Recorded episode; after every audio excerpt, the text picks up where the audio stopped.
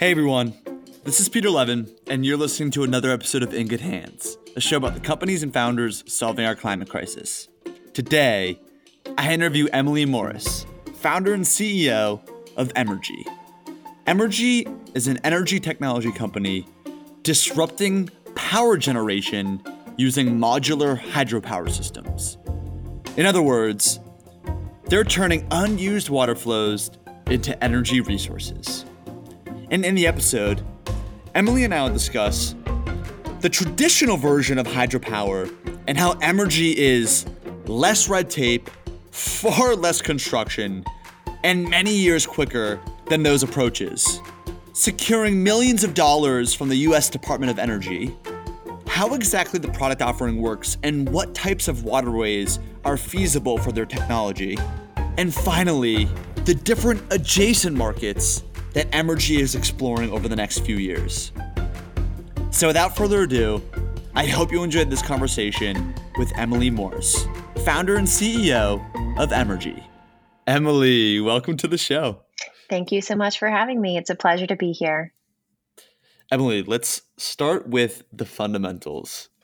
What is Emrgy? Emrgy is a distributed hydroelectric company. Um, you probably heard of distributed generation for power, whether that's distributed solar or distributed wind.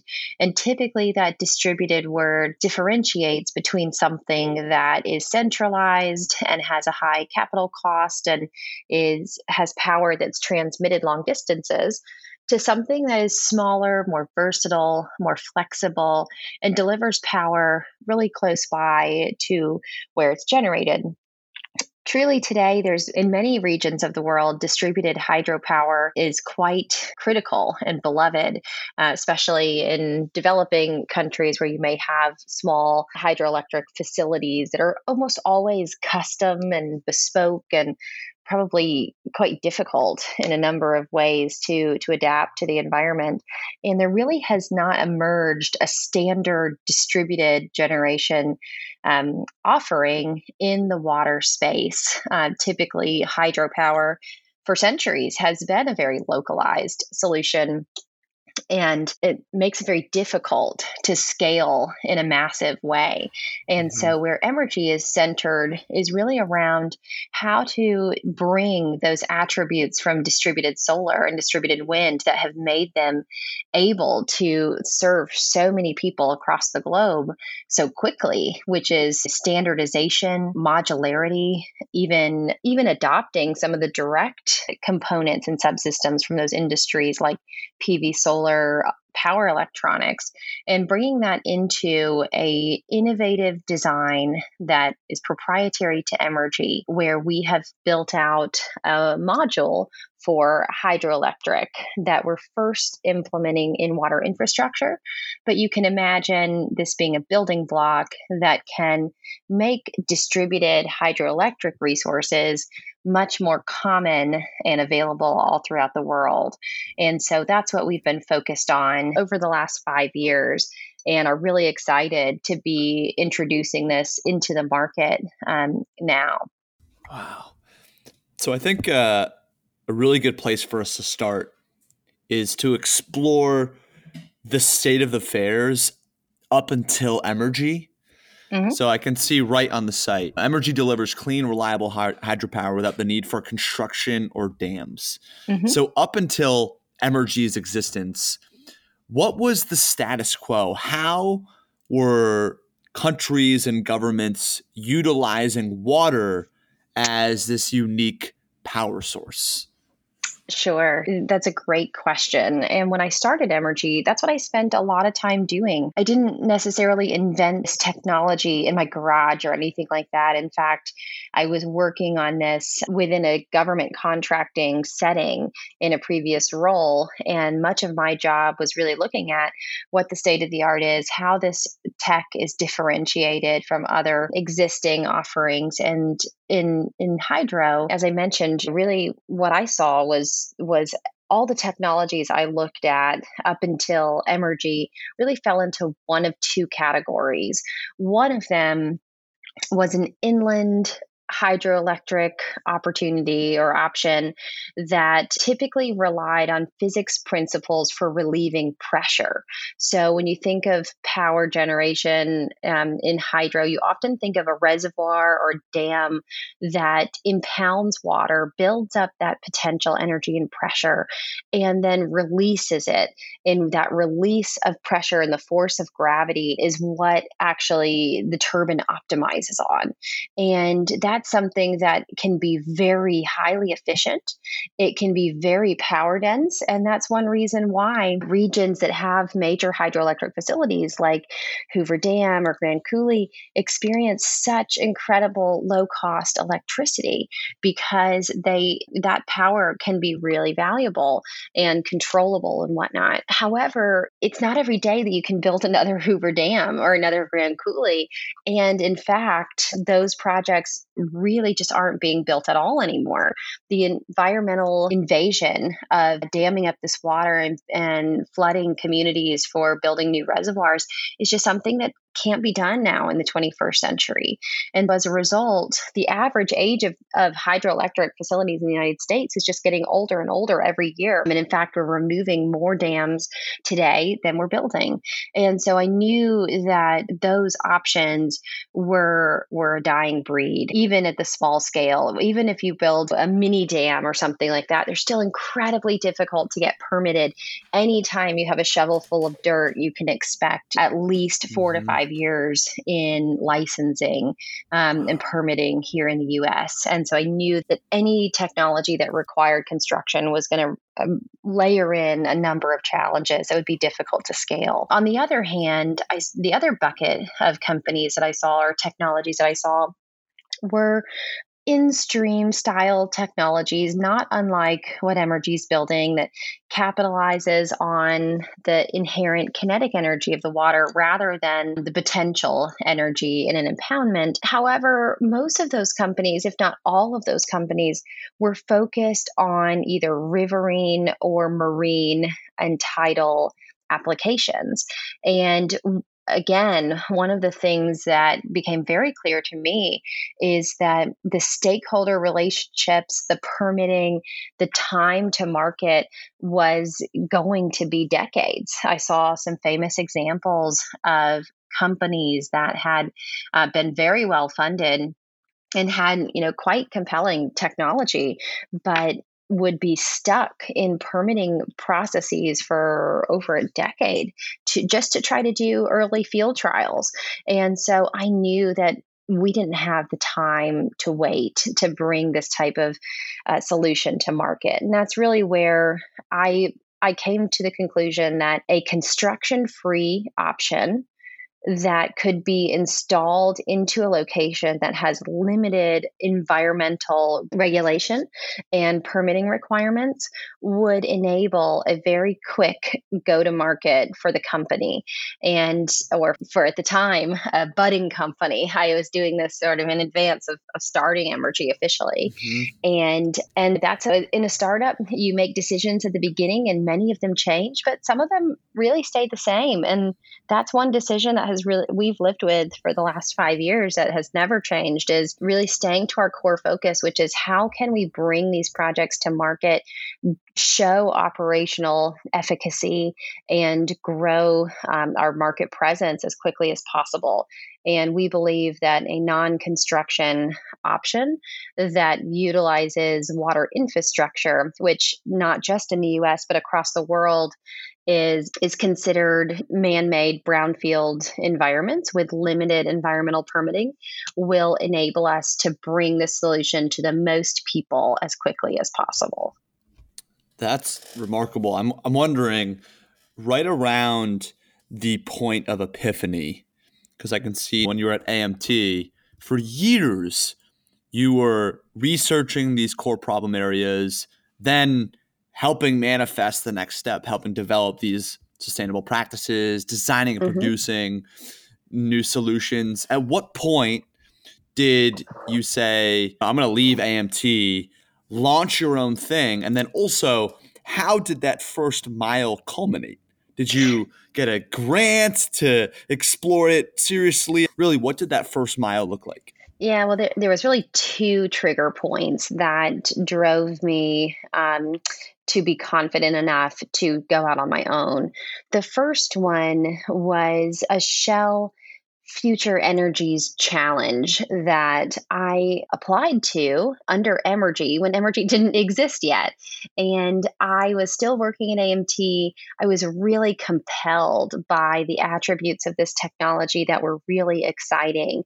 And I filled out an application to this challenge where lots of new technologies in the energy space may be competing and I, I went through the process. They had uh, a couple of rounds of judging, and it turned out Emrgy won third place in the challenge out of I'm not sure how many technologies at the time, but that was validation that told me that there was interest, that others saw this vision, and that there really was something that could grow legs here. And so that was the first sort of validation point. Interestingly, I started networking with all of the judges on on that, which was a panel of experts from different utilities. And and funny enough, I actually made my first hire for Emrgy was one of the judges no uh, of that yeah of that event. And so that was it took me almost two years to to convince him to leave Duke Energy to come over into Emrgy, but that was um, a really pivotal sort of exercise for us, really just to confirm that there was validation from various stakeholders. The judges were all from very notable energy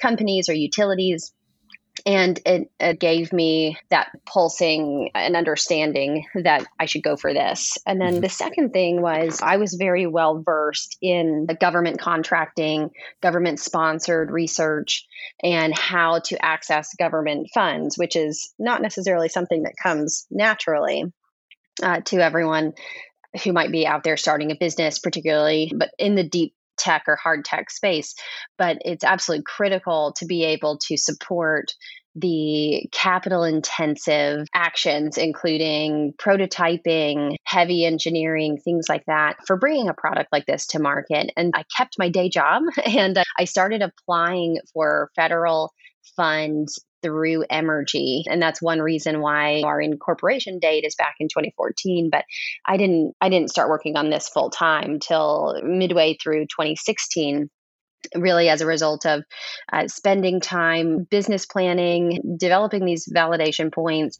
and then ultimately seeking funding. And you know that's where i was able to secure department of energy grant for about 1.1 million that came through in early 2016 or mid 2016 and not only is was that the funding I needed to bring in technical partners to really vet out the technology and to be confident that we had now financial support to come over full time. But in addition, that validation from the federal government is something that early angel investors really love to see and so mm-hmm. I was mm-hmm. able to to use that in my pitch across angel networks, impact networks, accelerator programs, mostly focused in the southeast, but also some national programs to secure our first angel capital as well. So around mm-hmm. the same time, we brought in 850,000 of really early angel capital that sort of allowed me to launch the company at 2 million and be able to start looking at initial pilot opportunities, locations for field trials, things like that, to be able to start really putting one foot in front of the other and making this a reality. Wow. That is amazing. I'm wondering, at that time, you secure over a million dollars from ARPA, you raise $2 million in aggregate. Did you have a technical, you know, partner in crime to help you build prototype number one? Are you technical by nature? How were you able to showcase the product offering, even if it was – just a skeleton version of it in that early day? Yeah, I had tons of support. And by tons, it's important to note that it always takes a village to be uh-huh. able to do something like what we're doing. No one person can grow the the market side, the tech side, and all of the other activities alone. And as a startup, there's always seasons, or as a mom of a two year old, I see it people have always talked about startups being a baby, but I see it more clearly now than I ever have that each stage of a startup, you really need very specific skill sets.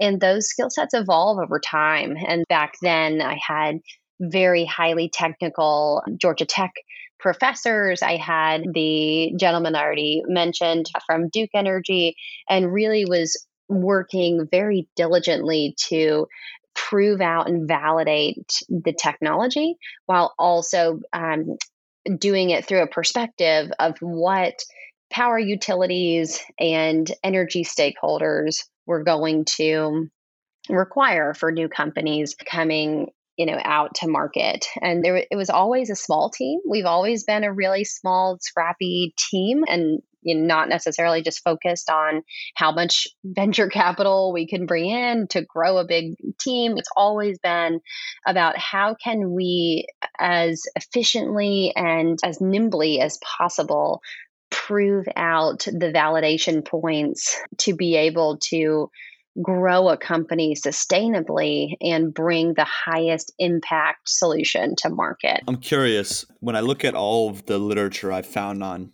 Emrgy in the early days, it's pretty remarkable how core the city of Atlanta has been to Emrgy's journey. As an Atlanta native and as someone who's grown and helped launch Emrgy on the shoulders of Atlanta. I'm curious, in what ways has the city been instrumental to launching Emrgy into the market and then stress testing the product offering?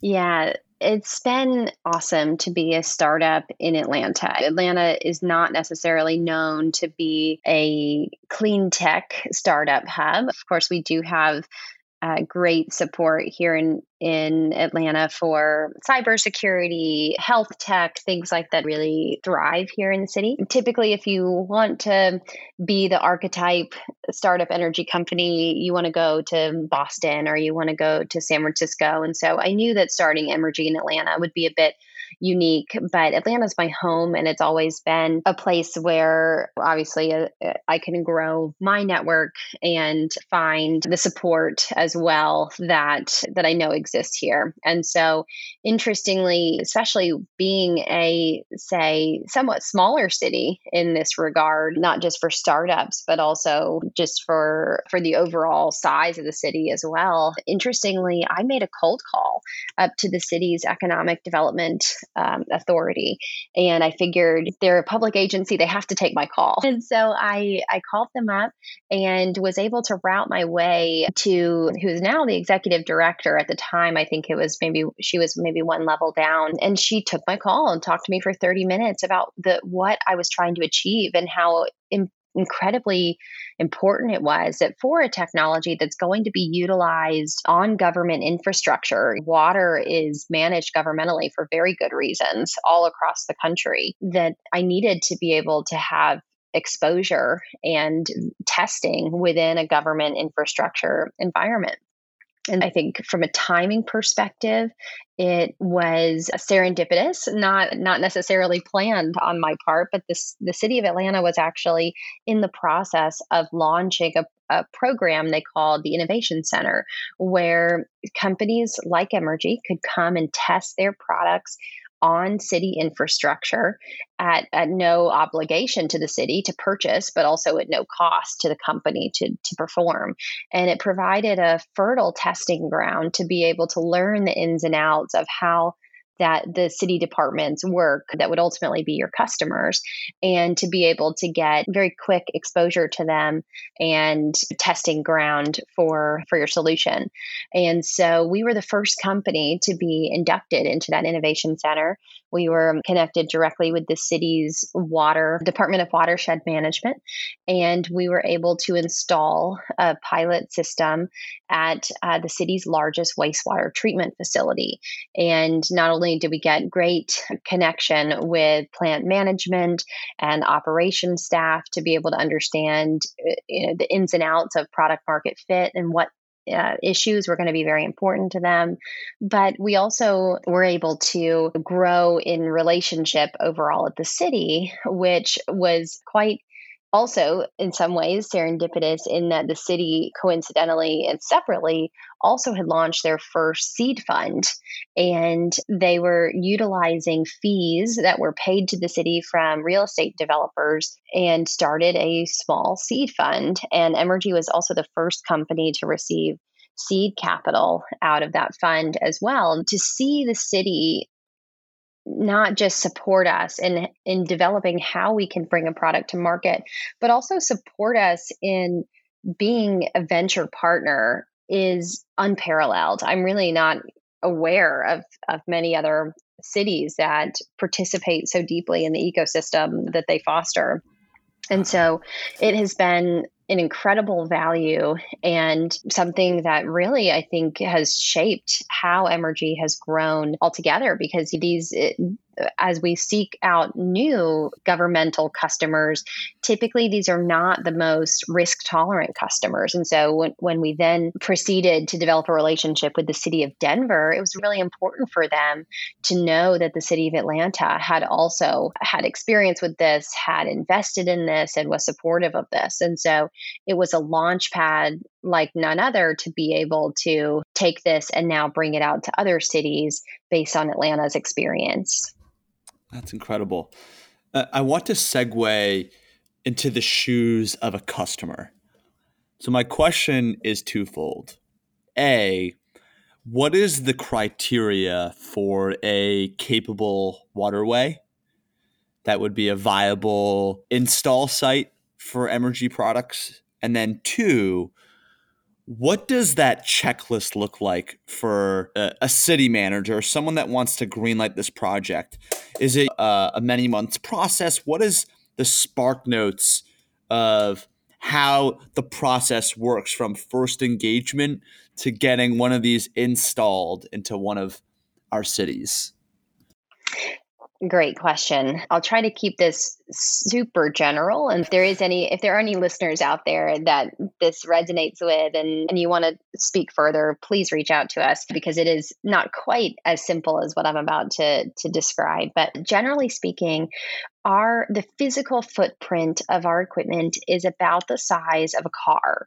And so you have to imagine a waterway large enough for a car to be able to sit down inside. So that's one of the first sort of feasibility points. We're not necessarily and with a no construction mantra putting this deep underground or inside pipes or anything that ultimately can be construction points or failure points for water conveyance. We look for open channels that are at least six feet wide and have water flow that's at least three feet deep. And so when you think of that, you can often think of water treatment facilities, particularly wastewater, where there's typically the, the end of the process where the water is clean and being discharged out into a river or other environment. You can think of water conveyance, like a municipal water supply canal that brings water potentially into the city for drinking purposes. You can think of industrial facilities that that have water as a byproduct and areas where that's discharged. You can think of agricultural and irrigation canals or even oil and gas or other types of refining activities that would have significant water or even mining applications. But nonetheless, you need a stream of water that's at least six feet wide, at least three feet deep. And then in terms of flow rates, there's lots of different metrics for how to quantify the actual flow volume through that environment. But if you're looking at the channel and you can do a quick velocity test by throwing a piece of fruit or you know an apple or something into the water and timing how fast it flows down. You really want water flow that runs at a minimum of around two to three feet per second. And so, in, in those environments, you can envision an energy system working well to be just placed right into that waterway. It harvests that inherent uh, flow velocity and the energy in it in the form of torque and speed around a shaft. That will turn a propeller essentially. That that torque and speed will flow up through an electric generator and then into a pv solar inverter so that uh, that way it, the power is clean conditioned and grid ready right there on the spot. So whether you wanted to use one turbine to power a farm pump or other type of agricultural gate or sensor, or whether you want to um, connect by conduit hundreds or even thousands of these turbines for distribution level power um, at the grid scale, then th- really you have that modular ability to do each one of these turbines in that PV inverter. We use a string inverter that will be somewhere between 10 and 40 kilowatts and will represent somewhere between 100 and 500 solar panels right there at the module level in a footprint that is in that same sort of six foot uh, wide footprint there. Wow. So if, let's say I'm a city manager and a few of our waterways check the boxes on kind of those key feasibility points, is the install process relatively smooth sailing? What am I in for when it comes to time from coming on site to install? What does the investment look like on my end? Sure. So, first and foremost, working with Emrgy, we aim to keep it as simple as possible. And we want to remove all barriers to being able to uh, generate distributed hydroelectric within your infrastructure. And so, if there are, if you're a city manager and there are water flows that you know of that would meet this criteria, really you can engage with us in first in uh, three ways. You can work with Emrgy to invest into and own your own distributed hydro solution where you can have ownership of the equipment over its 30 plus year life and purchase the equipment for the infrastructure. If you're not sure or obviously we all know with with city budgets that funds are limited and so you can also lease systems like this for finite periods of time or lease to own to make sure that this will work well for you. And then finally, we actually partner direct with cities where with simply providing access to the water flow, we can come in, we can develop the system, we can monetize the system through um, providing power into the utility grid and generating revenues from that. And we can share the revenues with the cities or with agricultural districts and other organizations like that. And so, really, even uh, with no capital on the table, you can engage to have a distributed hydro system immediately. And then what happens next is that it's actually really quite simple. Our our turbines are fully standalone and they require no construction, as I've mentioned a couple of times. And so we bring four in at a time on a flatbed truck. We can place them right into the channel uh, using either an on site piece of equipment. The lift is about six tons. And so often cities have ample lifting equipment to be able to place that into a channel. If the, the access to the channel is quite distant, then having a crane to make those installations will be necessary. But it's all very simple equipment. We can install typically between 10 15 of these uh, per day and with let's say one day or a few day or sorry a few hour either disruption to the water flow to shut it off or you don't even have to shut the water off uh, to be able to place these inside the channel these can be installed very quickly and then really the the only activity left is wiring and connecting in to to your power demand or to your grid and so in doing that the advantage of using a PV solar electron, uh, uh, PV solar inverter essentially enables any solar installer to be able to install this system. And so you can imagine all the places with solar on the rooftops or on carports. There is a very broad industry of electrical expertise in the solar installation world where this is the exact same technique. And so, uh, really, anything proprietary is happening from the turbine to the inverter. And then any local electrician or certified solar installer or something like that uh, can certainly take the power from the inverter, which is 480 volt, three phase, fully grid ready power, and be able to bring that to where it's needed, either you know, on site or to the grid. And so the actual installation process is extremely simple and extremely cost effective and extremely quick. And that's something that is absolutely by design. Our customers don't want multi year projects or groundbreakings. You know, they want a solution that can be delivered quickly and that can demonstrate value immediately. And one thing that I have glossed over that I do want to just hint, uh, touch one minute on is the permitting process.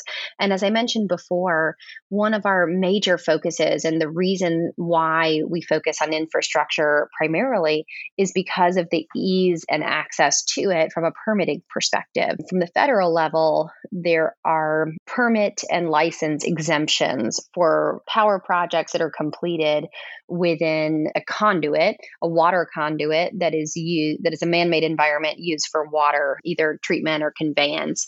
And with that, really it, the jurisdiction on permitting typically is either local or it is often these governmental entities are self certifying.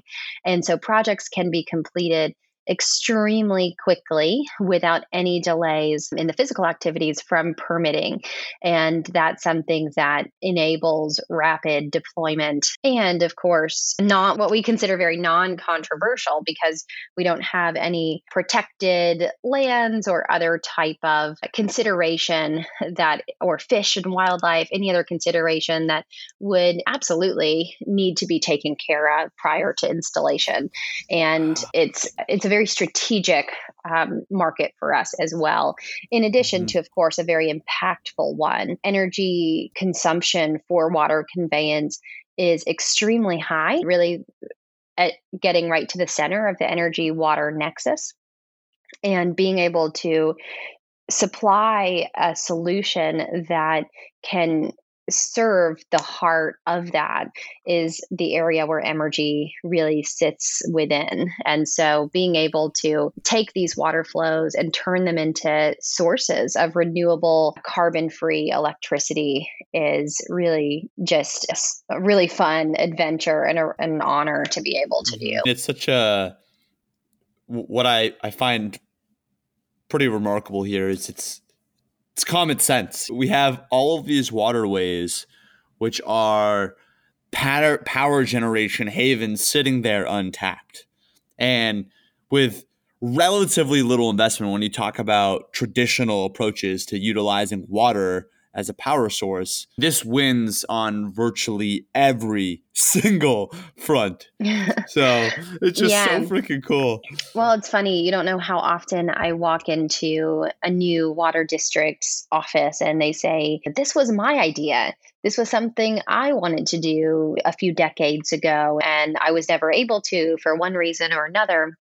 And one one thing I remind them is that really a few decades ago, this would have been incredibly difficult, if not impossible, to do.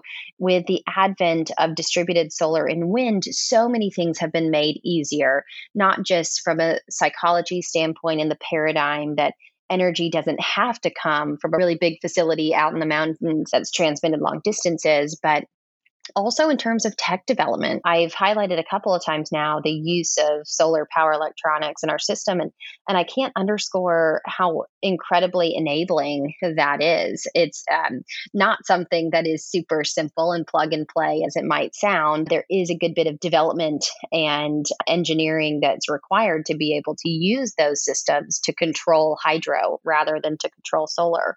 But it enables power conditioning and grid preparation at a cost that's really never been able to be done before. Even five years ago, the cost of PV solar inverters were in the thousands, and it really would have priced this system out of the market or required us to do highly custom systems that could that would also be very expensive. But now with the billions or now actually trillions of dollars of investment that have gone into these industries in terms of solar and wind over the last couple of decades.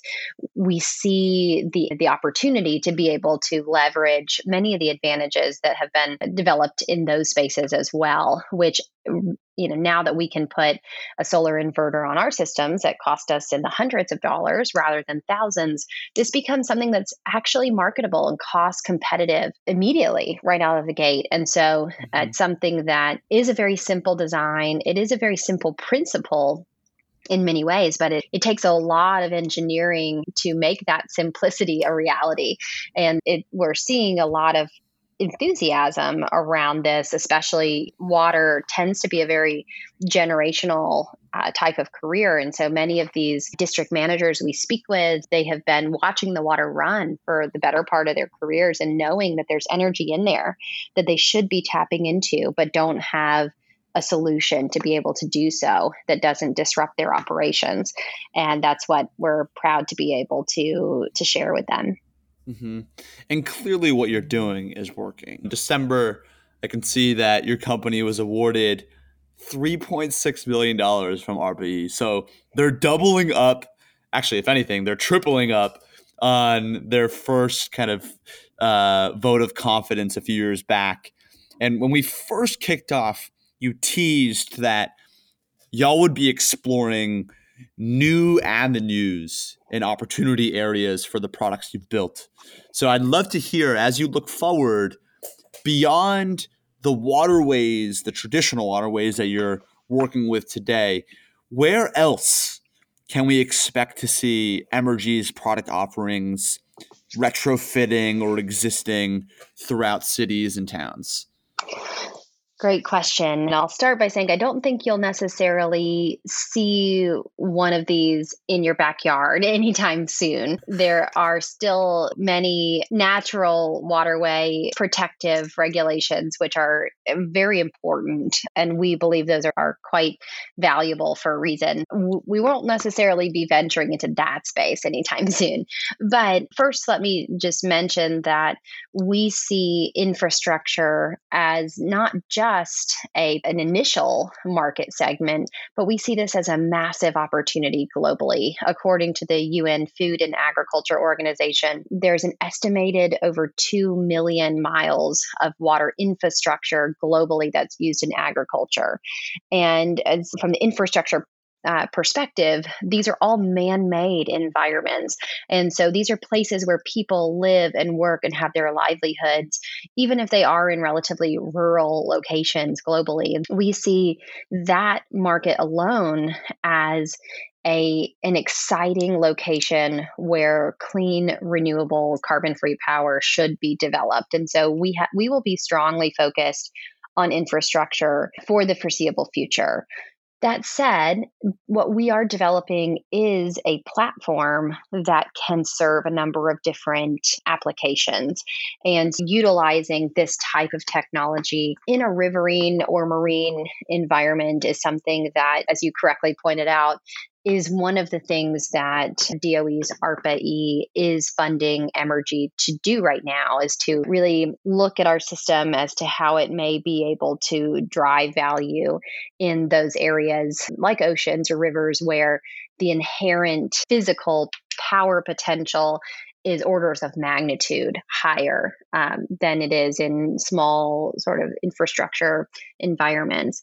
And so, you know, that is one thing that I would say there is significant political tailwind behind is developing solutions for these bigger water opportunities that cannot be dammed and that would require a product style or a technology style like what Emrgy is building.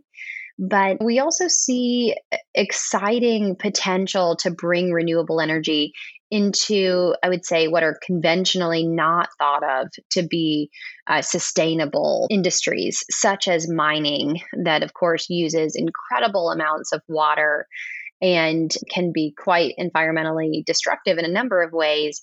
But the, the modern livelihood that we all enjoy relies on mining in so many ways. And bringing in th- this type of platform to that is something that we are exploring now. In addition, as I mentioned before, oil and gas applications that have significant water byproduct is also some an area in which you could see renewable technology being quite valuable in that area as well. Perhaps even, let's say, a smaller tech, for example. I think a lot of times in hydro, because it is moving parts, it's rotating machinery, you want to have a higher power density to support the kind of capital or capital cost or maintenance cost that might be expected. We see that there's also appetite for smaller systems, systems that might enable uh, more remote activities or even into sustainable building practices or something like that. And then, you know, last but not least, I think there's been a lot of discussion recently around the environmental demands of of the certain emerging industries such as cryptocurrencies and or simply data storage or data processing and that's an area that i would say we have been certainly approached about serving and it's something that we are investigating or exploring but of course are obviously taking it lightly or being very cautious in those mm-hmm. spaces as well noting, of course, that we do have a responsibility for each every, and everything that uh, we serve. And so it is a very exciting time. And what we're building is a platform that can be utilized in so many different ways that we're really excited about. Wow. The opportunity strike zone is one of the largest I think we've had on the show today. I think in large part because you've proven even in your core market today, where you've piloted and have active customers, there is massive potential there. Copy pasting some of the same potential across adjacent markets is, I mean, it's Emrgy, let's just say, has a very promising road ahead of it. What I want to do as we close out the conversation is actually take you outside of Emrgy. I know you have your hands full and as you're exploring these different avenues, I'm sure your bandwidth for exploring non Emrgy ideas is limited. But my question for you is around this notion of the idea graveyard, right? If you weren't at the helm of Emrgy, helping change the world in hydropower, what is one idea that you'd love to work on if you had the time to do, but for now it's just rotting away in your idea graveyard? well, um, that's a great question because I think new things get added to that idea graveyard every day. I am um, an entrepreneur in my blood, and I always have projects or ideas that I'd love to explore one day. And I'll say that what I expect my next idea someday in the distant future to be is probably quite a bit different uh, than the heavy tech, but you know, having now my son who just turned two and understanding the demands on working mothers, especially when I have a support structure that I feel extremely fortunate to have with a with a husband who was really born um, to be a caretaker and has been incredible for our son. I can't imagine the stresses on working mothers who may not have a support system like that. And so, some of the ideas that I find myself exploring when I'm you know up late at night already thinking about the next thing for Emrgy is really around different i would say i would not necessarily call them ventures as much as experiments or other opportunities to pilot childcare or even income opportunities or uh, sustainable housing opportunities particularly for working women who want to be able to uh, cornerstone their careers with success in either the corporate or vocational worlds while also supporting and investing into their families. And so that's a really also a really hard problem to solve that doesn't have clear answers and clear solutions, but it's a passion area for me that I already spend some of my time volunteering in and whatnot. But I think one of the best things that entrepreneurs and business owners can do is to bring that acumen into difficult social problems. And that's an area that I'd eventually love to dig into deeper. Oh, amen to that. Emily, I'd love to roll out the red carpet. Are there any final call to actions, hiring needs, anything that you want to leave with our listeners, the floor is yours. Thank you so much for having me here today. It has been a real joy as a way to start the day um, and start the week as well. And I, yes, Emrgy is growing. We are hiring. We have several roles open. You can see them on our website and have more that are not posted. And so we'd love to hear from you if joining a team like Emrgy that's solving the problems that we are is exciting to you. Of course, we're also always looking for great places to install this technology. That's one of the, I would say, one of the challenges with water infrastructure is that it's not well documented where the power resources are. And so, if you're aware of opportunities where you think a tech like Emrgy's would excel, please also feel free to reach out through our website um, or to me directly, and I'll route you to the right place. And then, last, I just want to thank everyone for their time listening and looking forward to growing distributed hydroelectric across the world. Thank you so much, Peter, for having me. Emily, thank you so much for coming on. Congrats on all of your success. I can't wait for conversation number two in a few months where we can hear all the the new product offerings and ways in which you've scaled Emrgy into these adjacent markets. Emily, again, thank you for bearing with me early this morning. Hopefully, you've got some more caffeine by the end of this conversation down down in your body, and you have uh, an amazing week. You too. Thank you so much again. Have a wonderful uh-huh. day. Hey there, you made it to the outro.